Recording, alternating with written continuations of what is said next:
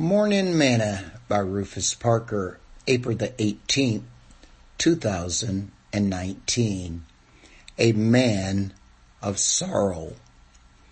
He is despised and rejected of men, a man of sorrows and acquainted with grief. And we hid as it were our face from him. He was despised and we esteemed him not. Isaiah chapter 53 verse 3. Today's morsel.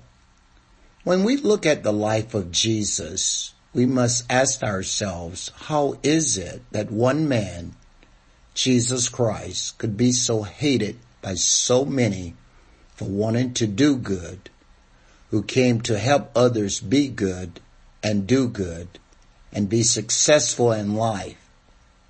How could he be so hated?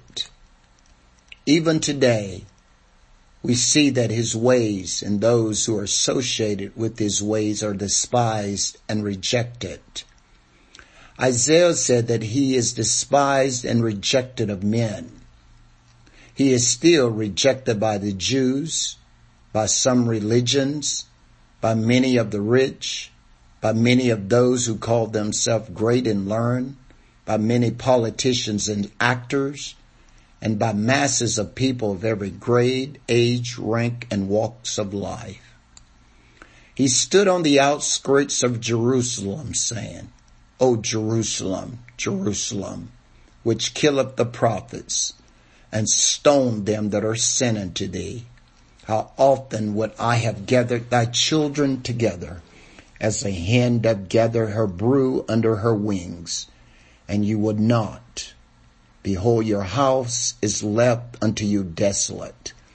And verily I say unto you, you shall not see me until the time come when you shall say, blessed is he that cometh in the name of the Lord. Luke chapter 13 verse 34 to 35. He was a man of sorrow and acquainted with grief. He knows everything we face and go through in our life. So today, if you hear his voice, harden not your heart. Don't be one of those that reject him.